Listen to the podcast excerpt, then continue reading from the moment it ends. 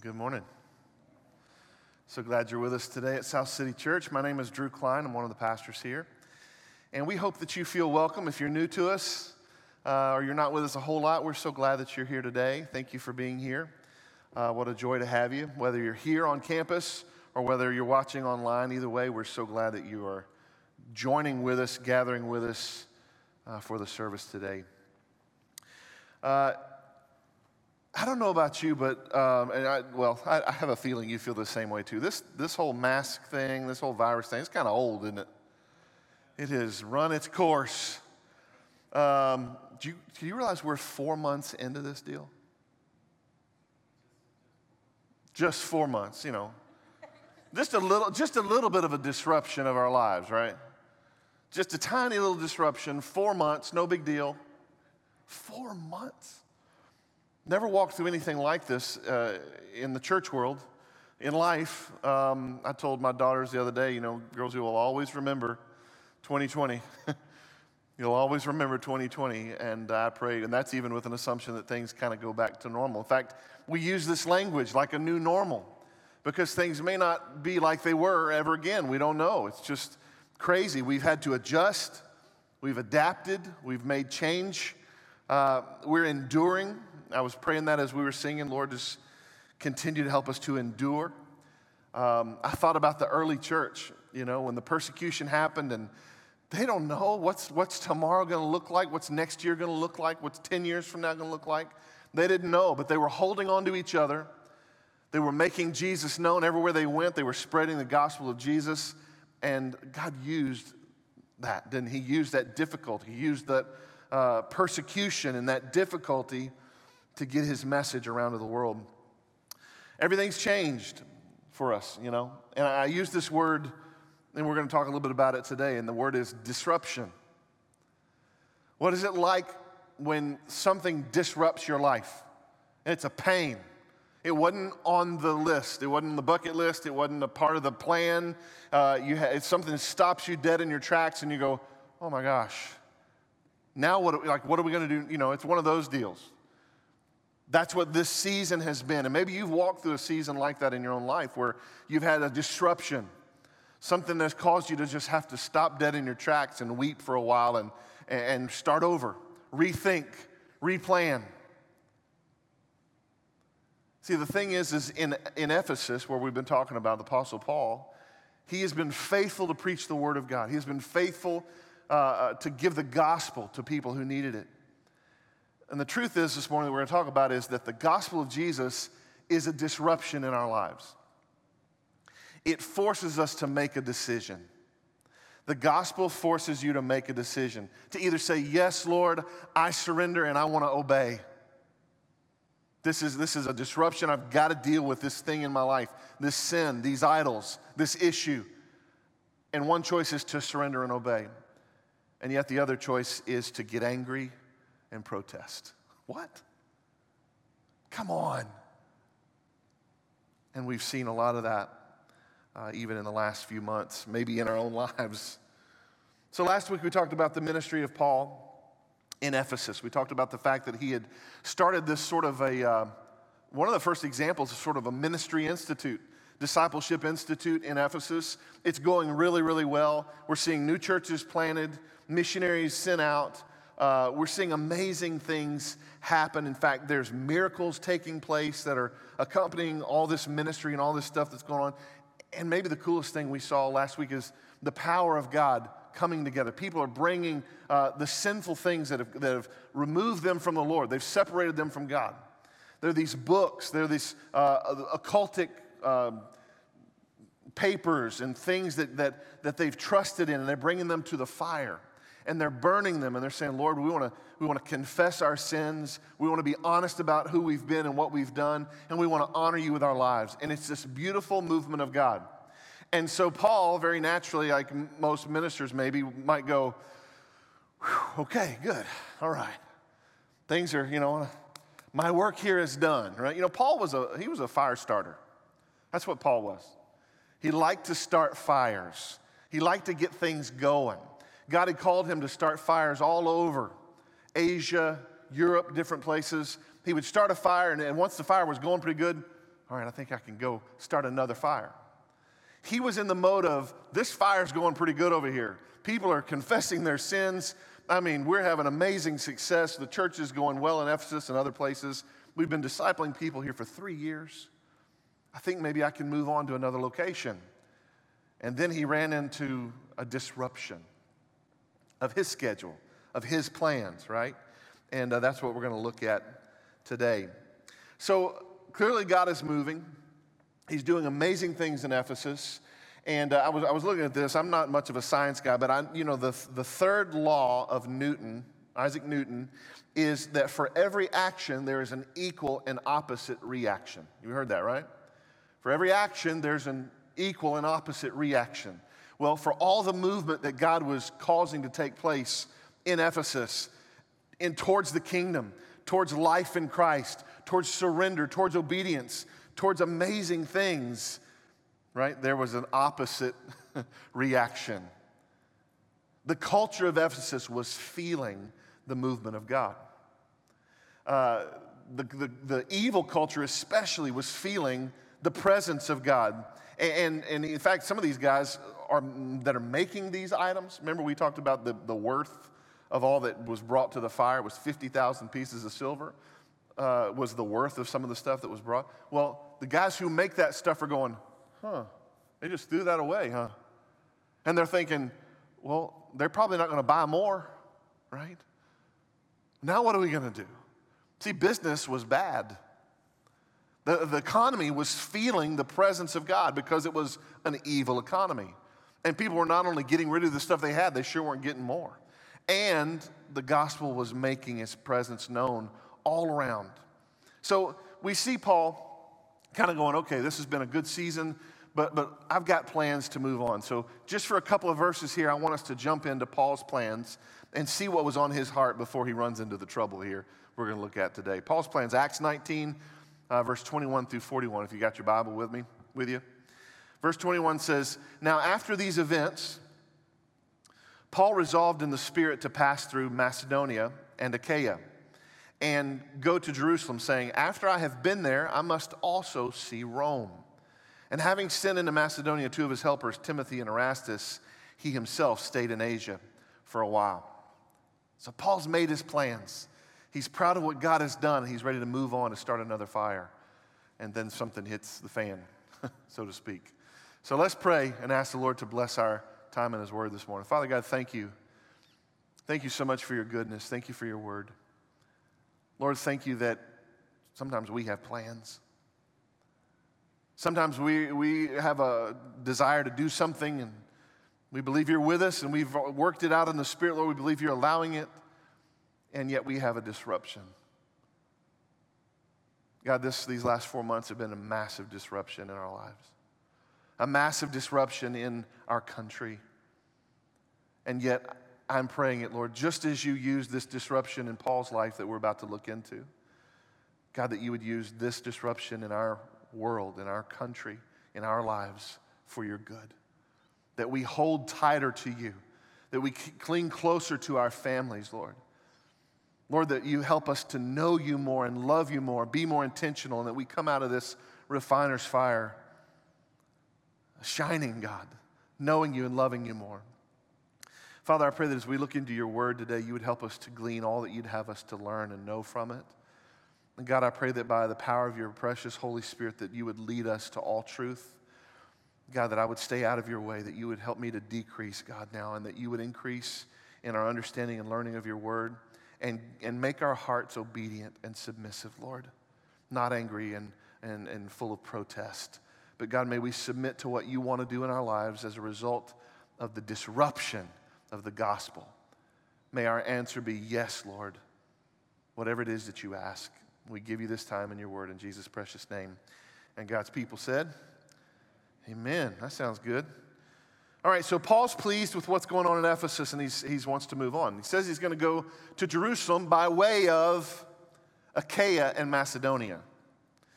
Now, you can't, that doesn't make a whole lot of sense for us unless you look at a map. Let's look at a map real quick and see how, why that sounds kind of crazy. Ephesus over here on the right hand side of the Aegean Sea. This shows Paul's third missionary journey, the aqua color to Ephesus.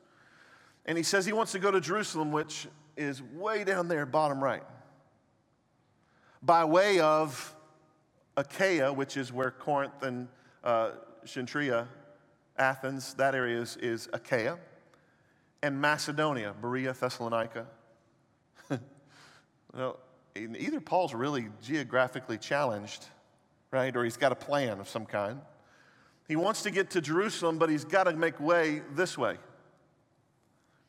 See, the thing is, is Paul wants to take an offering for the poor church in Jerusalem. He wants to help the brothers and sisters that are struggling with great persecution. Isn't this cool? This shows the heart of Paul. This shows, I mean, this is not like a, this will take us an hour or so. We'll, it'll be out of our way, but we'll be back on track. no. This is a major deal. I, I, and I don't know how long weeks, months, a year. I don't know how long this is going to take Paul to go out of his way to get these offerings from these churches so that he can support and help them, sort of the mother church in Jerusalem. But that's his plan. Uh, he even says in Romans, he says that it's kind of what the Greeks owe uh, those brothers and sisters in Jerusalem. The Jerusalem brothers and sisters have given spiritually to the Gentiles. And the Gentiles, the least they can do is offer something they have financially back to the Jewish Christians. And so I just wanted you to kind of see the craziness of this trip that he's about to take. Uh, so he sends Timothy he sends Erastus to go on their way and begin this offering process. Uh, what's cool about the New Testament is, and uh, one of the things I love about the book of Acts, is Acts is sort of pulled out as an overview. So you can kind of see a lot of things happening. But down at the surface level, right, on the ground level, there's, there's things going on. On the ground level here is Paul is writing the letter to Corinth, his first letter to the Corinthians. And he speaks about his heart for this offering in 1 Corinthians chapter 16, verses 1 through 11. Look what he says. And we get a little bit more about what's on his mind, we get to learn about. Chapter 16, 1 Corinthians says, Now concerning the collection for the saints, as I directed the churches of Galatia, so you also are to do. On the first day of every week, each of you is to put something aside and store it up as he may prosper, so that there will be no collecting when I come. And when I arrive, I will send those whom you accredit by letter to carry your gift to Jerusalem. If it seems advisable that I should go also, they will accompany me. I will visit you uh, after passing through Macedonia, for I intend to pass through Macedonia, and perhaps I'll stay with you and even spend the winter, so that you may help me on my journey wherever I go. For I do not want to see you now just in passing. I hope to spend some time with you, if the Lord permits. But I will stay in Ephesus until Pentecost for a wide door of effective work has opened for me, and there are many adversaries. When Timothy comes, see that you put him at ease among you, for he is doing the work of the Lord as I am. So let no one despise him. Help him on his way in peace that he may return to me, for I am expecting him with the brothers.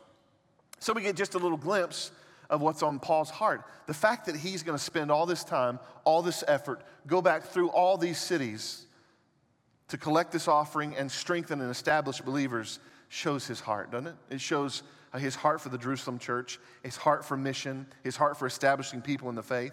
And he mentions here in this, this little text, he says that there is uh, a wide door. Verse 9, he says, For a wide door of effective work has opened for me. Now, some people think he's talking about that hall of Tyrannus where he had the opportunity to teach for two years.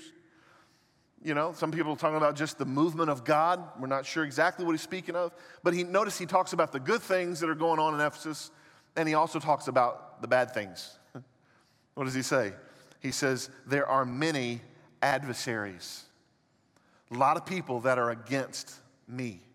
A lot of people that are against the gospel. And we're about to see that in our text this morning. Look with me again in Acts chapter 19, verse 23 says, About that time, there arose no little disturbance concerning the way. This is Luke's way of going, This is a big deal for the church, right? This is a very kind way of saying, uh, This is very concerning, right? No little disturbance concerning the way. Verse 24 For a man named Demetrius, a silversmith who had made silver shrines of Artemis, brought no little business to the craftsmen. These he gathered together with the workmen in similar trades and said, Men, you know that from this business we have our wealth. And you see and hear that not only in Ephesus, but in almost all of Asia, this Paul has persuaded and turned away a great many people, saying that gods made with hands are no gods. And there is danger, not only that this trade of ours may come into disrepute, but also that the temple of the great goddess Artemis may be counted as nothing, and that she may even be disposed from her magnificence, she whom all Asia and the world worship. When they heard this, they were enraged. They were crying out, Great is Artemis of the Ephesians. So, last week we, we talked about the, the, the burning. We talked about this, this value of all these books and all these evil things and, and the value of those things. The reason Luke is going to mention that value, one of the reasons, is so he can tell you this story next, right? Worth 50,000 pieces of silver Somebody made those books. Somebody crafted those things. Somebody made money, 50,000 pieces of silver off of that stuff. Now these people don't value it anymore. They've burned it up, and business is bad. People are taking notice to this. Sales are down. It is an opposite reaction to the action that the gospel is, ta- is taking place, right? The gospel is moving forward. God is doing amazing work, and an opposite reaction is taking place in the evil that is around Ephesus.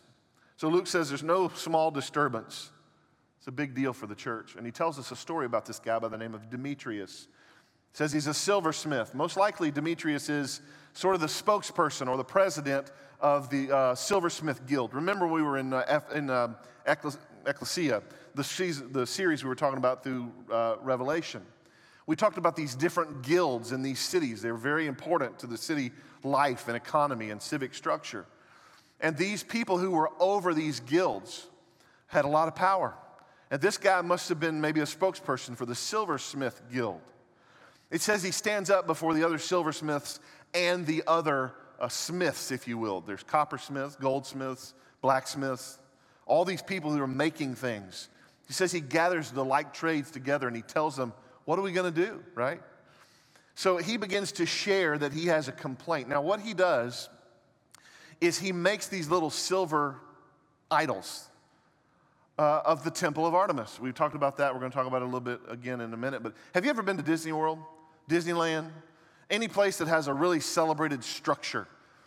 I'm telling you, the psychographics and, and all the psychology that goes into where the gift store is is brilliant. But you walk through, almost have to walk through the gift store at Disney World at the very beginning, right through the train station deal. And when you come back through and you're exhausted and you're like, oh, the parents are like, I gotta go home, you gotta go back through the gift store.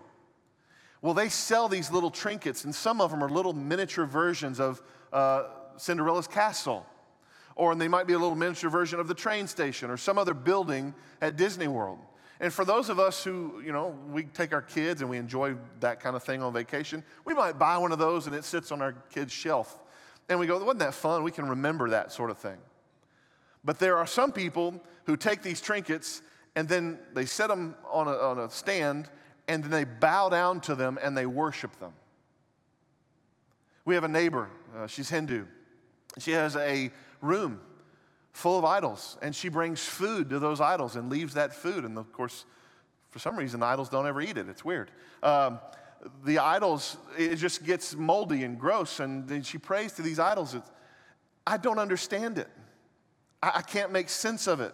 If I had a big piece of foil and I were to take it and go, hey, watch this, and ball it up into a ball and then make little ears out of it and then just go, oh, almighty foil, you'd go, uh, I'm not sure about you, right? Exactly. And you should be saying that. It makes no sense. We don't worship what we've created, we worship the one who created us, right? That's what we do. It makes no sense. And yet, that's what this guy does. He takes the foil, so to speak, he takes silver, and he makes this little building that looks like Artemis's temple and goes, Here you go. Now, some people may just put it on the shelf and go, Look, kids, we saw the temple. But some people are going to worship that thing. He's telling these guys, We have a problem. Paul is, uh, he's threatening our business and our wealth. Now, I don't know if you noticed when, when Demetrius is talking, the very first thing he says, let me go back and find it and, and read it to you verbatim. He says, Men, you know that from this business we have our wealth. It's the first thing he says. Have you ever spent time with people? Have you ever spend time with people? You're getting to know folks. I challenge you just to not say much. Just kind of sit back and listen. Most of the time, we will speak what is most important to our hearts. If you just sit back and listen, you, will probably share maybe some of the struggle that you have in your life, or some of the idols you have in your life, or some of the problems. You'll share it, it'll be on your heart. The first thing Demetrius says is, guys, from this business, we're wealthy. Where do you think his heart is? Right? It's in money. In fact, his idol is not Artemis, which is the Greek name of this goddess. Uh, Diana is her name if you were Roman. But his, his idol is not Artemis, it is money. And he's just shown his hand in speaking this. He says, guys, we got a problem because Paul threatens our business and our wealth, which is really our God. Then he says, oh, yeah, and uh, he also says that God's made by hands aren't God's at all. Who'd think, right? Doesn't make sense. Then he says, he also threatens, I better make this sound spiritual. he says, he threatens to rob our great goddess of her magnificence, of her world renowned uh, rightful glory. See, what he's doing is he's, he's getting a mob worked up, he's getting people angry. Can you believe Paul's doing this to us? He's the guy that we've seen in the last couple of months or three, four months with the megaphone, stirring up trouble. Come on, right? He's that guy. He's not a peaceful protester. He's, he's stirring things up so he can cause trouble. So, what he's doing is he's rallying this nationalism, this patriotism of Ephesus. Yeah, that's our goddess. How dare he? Yeah, that's our wealth. We better do something about this. You know what's so awesome about this moment? Pull back just a minute. The gospel of Jesus is changing Ephesus. Do you see that? This gospel Paul is preaching is wrecking our evil economy. Praise God. Man, my prayer as I see that, I go, oh God, that your gospel could move and make the difference in people at South City Church, that we change the evil economy around Southwest Little Rock, around West Little Rock, wherever you live that God begins to make such a, a difference in your life that your family changes, your work changes, your world changes because the gospel is taking root where you live through you. That's what's happening in Ephesus. So when it comes down to it, the gospel of Jesus has disrupted the evil culture of Ephesus. People are they're losing value for these occultic symbols and books and they're gaining value for a relationship with Jesus. You know, it just comes down to a battle. We talked about this last week. Lori and I were talking about this this morning. It comes down to a battle, but it's not with Demetrius and Paul. Right? It's a battle of the gods, if you will. This is, we talked about it last week. We wrestle not against what? Flesh and blood. We don't wrestle against people. You got a problem with somebody right now? Picture their face right now. That's not who you have a problem with. And listen, I know uh, so many of us have been cooped up in our homes. Some of our marriages are struggling.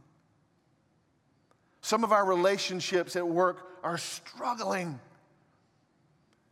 and that face of that person that you've been at odds with, or that face of your spouse or your children, or the face of whatever's going on in your life is so f- forward in your mind, that's not your enemy. So we don't fight them. We get on our knees where the fight really is. As believers, that's what we believe. We don't wrestle against flesh and blood, we wrestle against principalities and authorities in the spiritual heavenly realms. And you can't put up your dukes against those guys. You got to get on your knees. Husbands, get on your knees. For your marriages, for your children, for your own souls, get on your knees, get on your face, and fight this battle. It's a battle of the gods. Uh, but we know, right, that Artemis is little g God, and our God is ginormous G God. It's not really a battle at all, is it? So I, I got to give a little background contextually for Ephesus here. Ephesus is um, an, an incredible city. I've told you about the temple of Artemis or Diana. It's an amazing place. You know, Lori and I lived in Nashville for um, 11 years, and in Centennial Park in Nashville is a, a replica of the Parthenon. Phenomenal building, and it's huge. Artemis's temple was seven times the size of the Parthenon. Seven times. Huge structure. Huge structure. Incredible. It, it, it, had gold leaf, so it would just shimmer in the sun. Now, there were other temples of Artemis around Asia. There were, there were other temples, but this one was what you're going to see in a little bit, the city clerk calls the keeper. We're the keeper.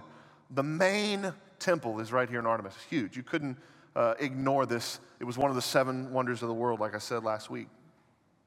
They believed Artemis to be the goddess of the hunt. They believed her to be the, the goddess of fertility. So when women wanted to get pregnant, they would go and worship at the temple and ask Artemis to help them conceive children. When farmers wanted to have a good crop, they would go and say, Help my, my soil to be fertile.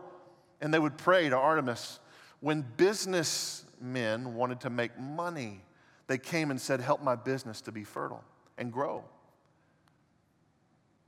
She became, or this, this temple became, I should say, so wealthy, so much money that it became the main banking institution in all of Asia. They literally began to take deposits and, and give loans. The, the temple of, of Artemis. Uh, Daniel Akin is a commentary, and he says Artemis and the god of money were tied so closely together in Ephesus. Almost the same thing, same person, if you will. She basically becomes the goddess of business. And we can see a little bit of her reach, a little of her uh, possession, if you will, in these men in Demetrius is, is speaking to.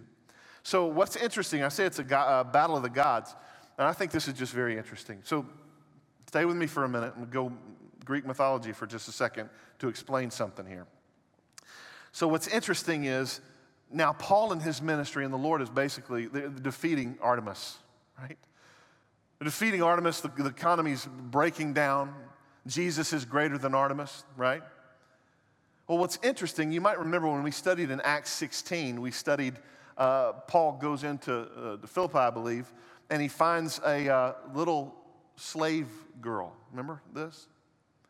And she's predicting the future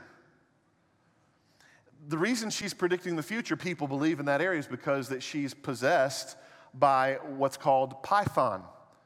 In Greek mythology, Apollo defeated this big snake like creature uh, called Python, and his believers, the people believe in this, they believe that there were these female servants all around Apollo. They would be possessed by the spirit of, of Python and be able to tell the future.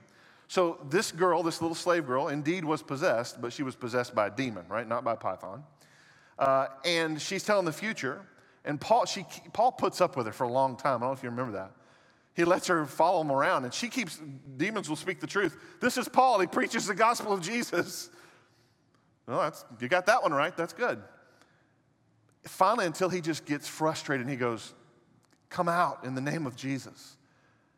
And then the demon leaves this little girl, and she can't, what? She can't tell the future anymore, which means what? No business for her slave owner.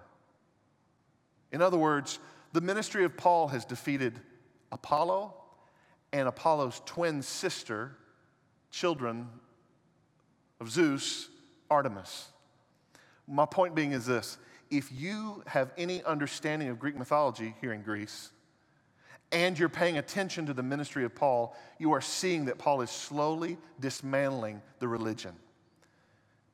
By the power of Jesus, he is slowly dismantling, defeating their gods. It's incredible. It is a battle, but it's not much of a battle with our God. So here's Demetrius, and I got to tell you, he's not worried about worship of Artemis. He's not. He's not concerned about that, even though he mentions that.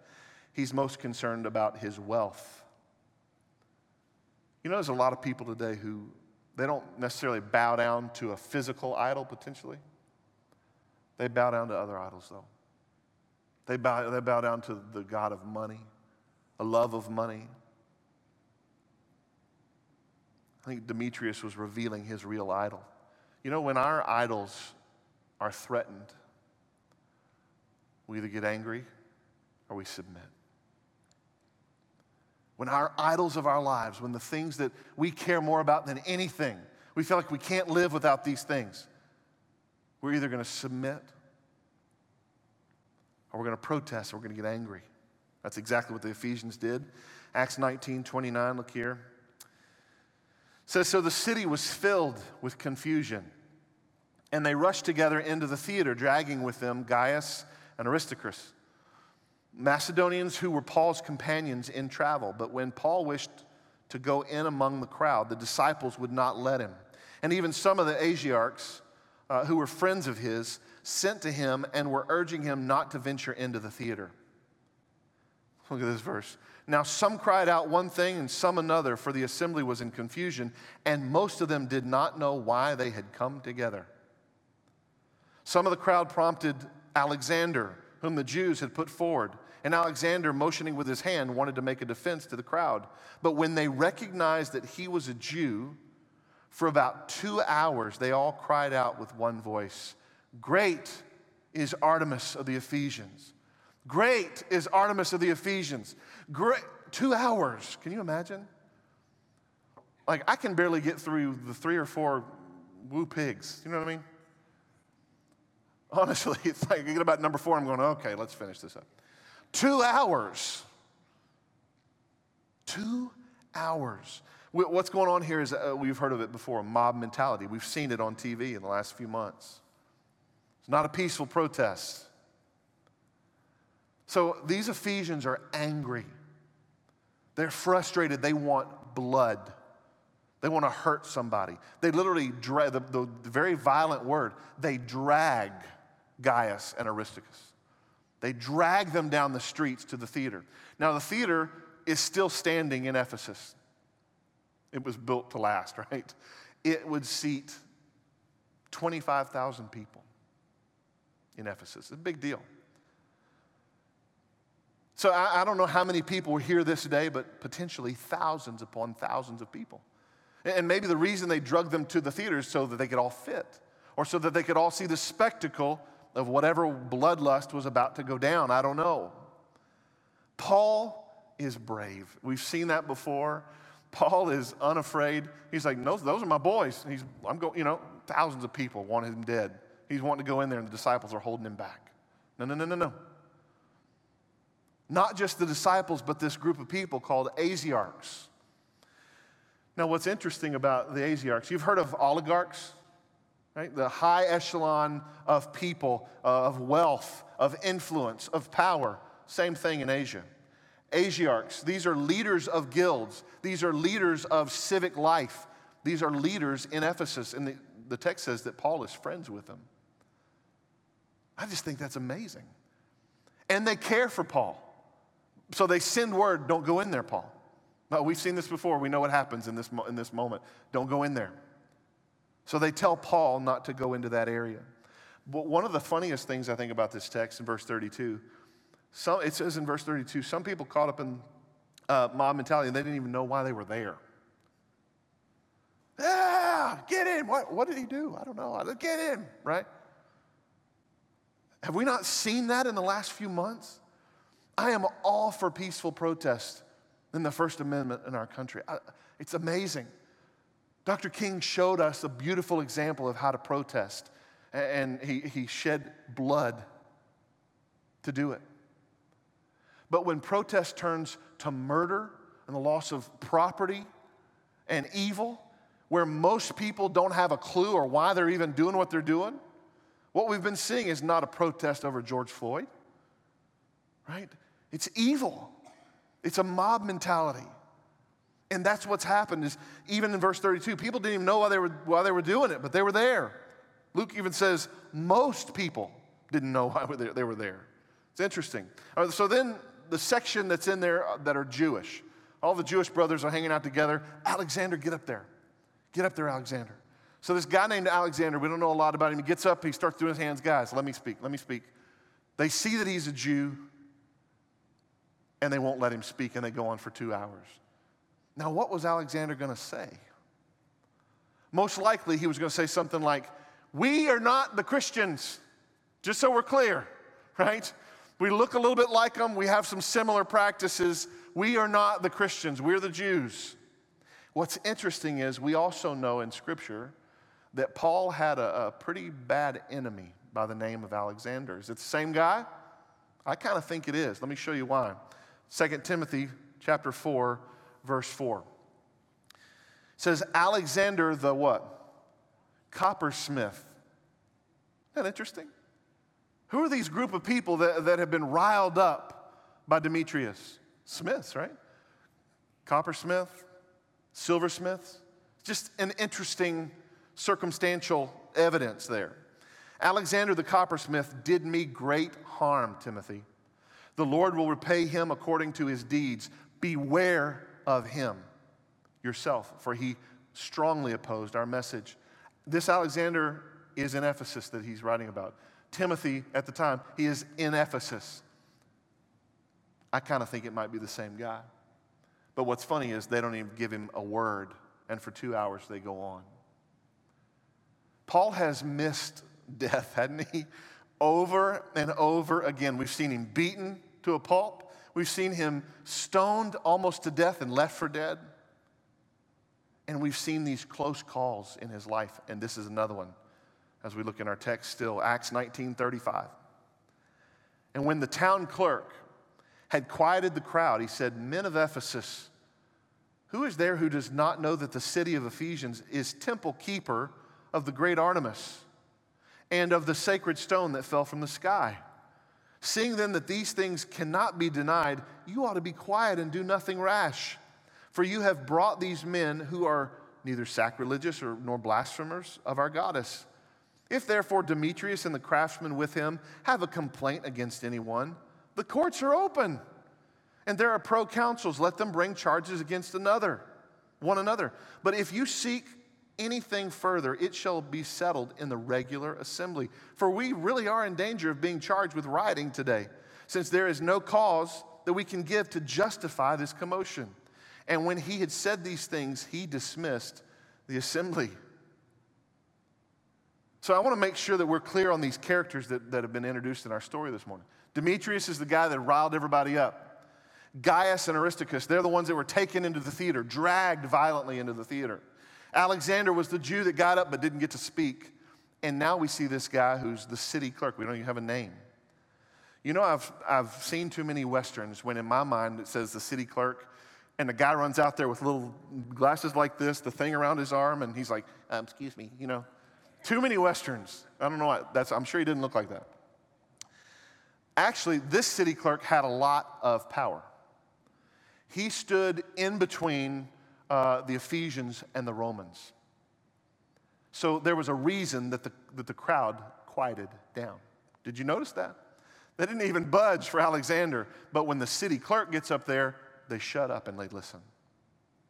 He brings four things to help this riot come to an end. Number one, he says, the cult of Artemis is in no danger.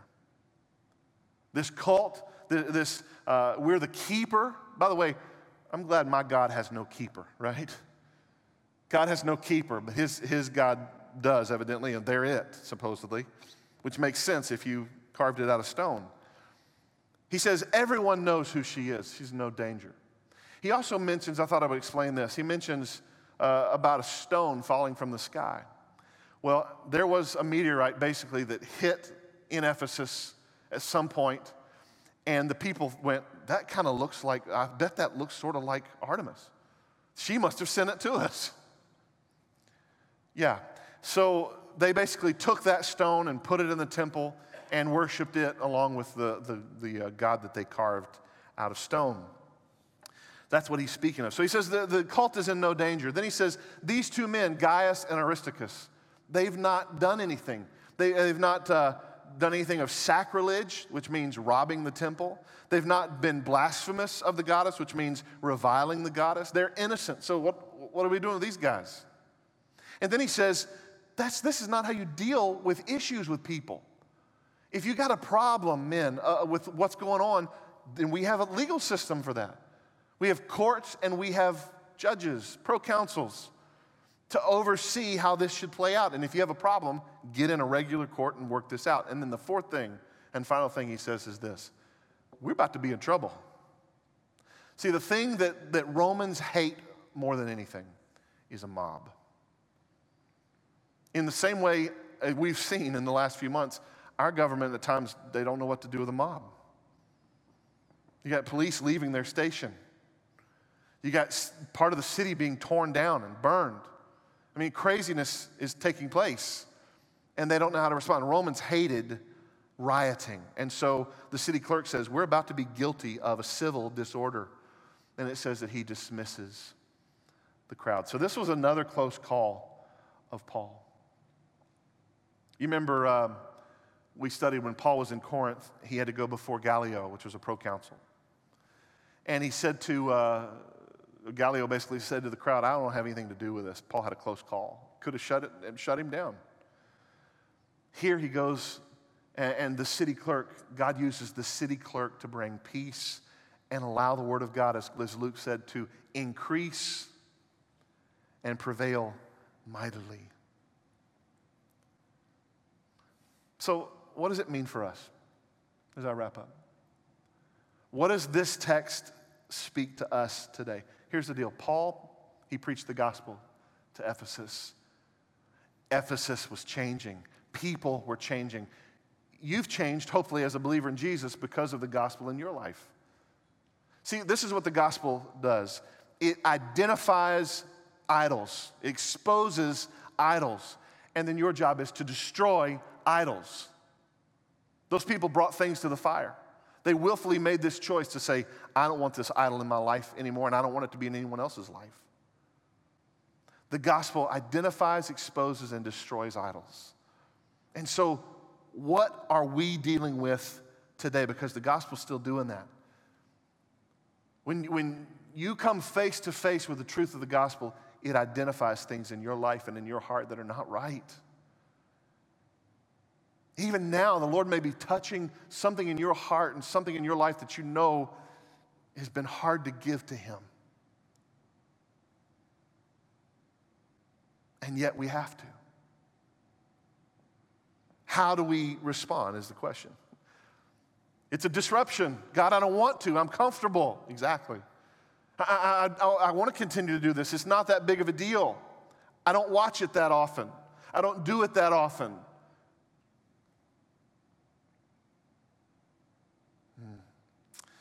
How do we respond? Do we respond with anger and protest or with submission and obedience? What has the gospel disrupted in you today? What are you dealing with right now that you know is something you need to give to the Lord? Last night I was praying for us and praying for this message and, and just saying, God, what do I not see in my life? What are the blind spots in my heart that I don't see that I need people to show me and help me see that are idols and evil in me? Change it, God, and give me the courage to destroy it.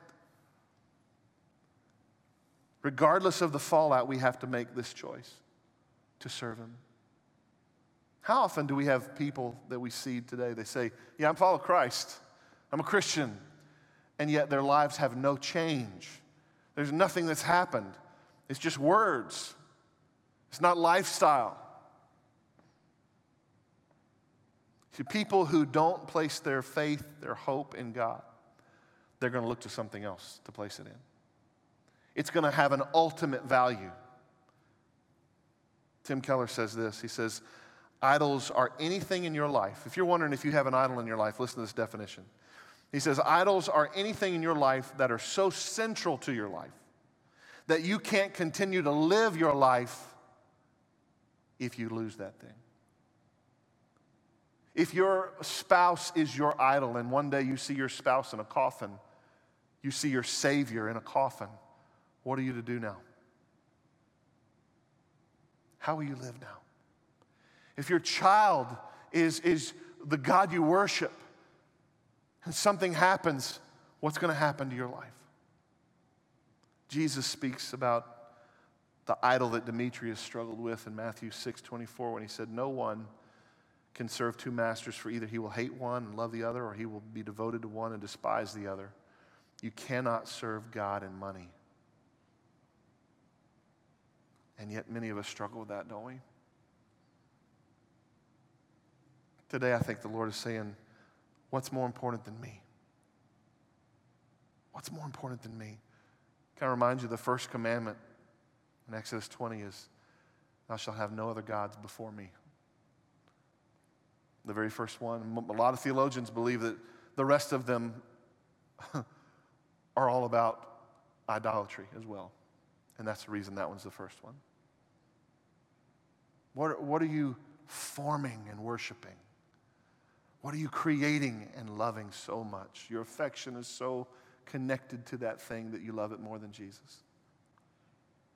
My prayer is that God would give us the courage to dismantle that thing, to burn it down, so that we have a focused, singular affection on Him. Pray with me. Lord, we love you and we thank you, Father, for your, your word and for this time, God, to look into your word. God, I'm thankful that this study today is timely in a lot of what we've seen in our country. And it's also timely that we can look at Demetrius or we can look at uh, other characters, God, and say, uh, that's me.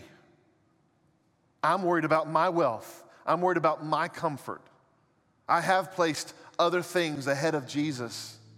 I care more for those things than I do my relationship with Him. I'm guilty.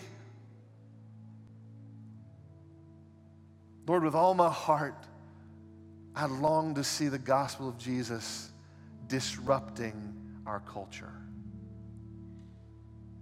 And I know if I long to see it, Lord, I can't imagine how, how you long to see it. And the only way that the gospel of Jesus will disrupt our culture is if the people who have been saved by Jesus actually change. They actually confess their sin. They actually burn the things that, are, that they've placed before you. They actually come wanting to live authentic lives of knowing and loving and worshiping you. They actually begin to live the way you've called them to live. Otherwise, the culture stays the same. And we got a people who say there's something, but they don't live it. God, forgive us. Drive us to our knees, Jesus. Laying down anything that we would place before you, that we might not have any God before you, Jesus. Lord, would you move in us today?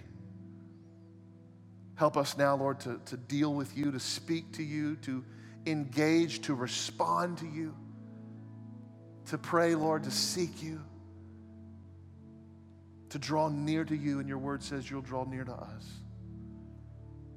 Disrupt us, Lord, all day long with the beauty of the gospel of Jesus, but give us the courage to surrender and obey, not just get angry and protest. We love you and we give you this time. In Jesus' name, amen.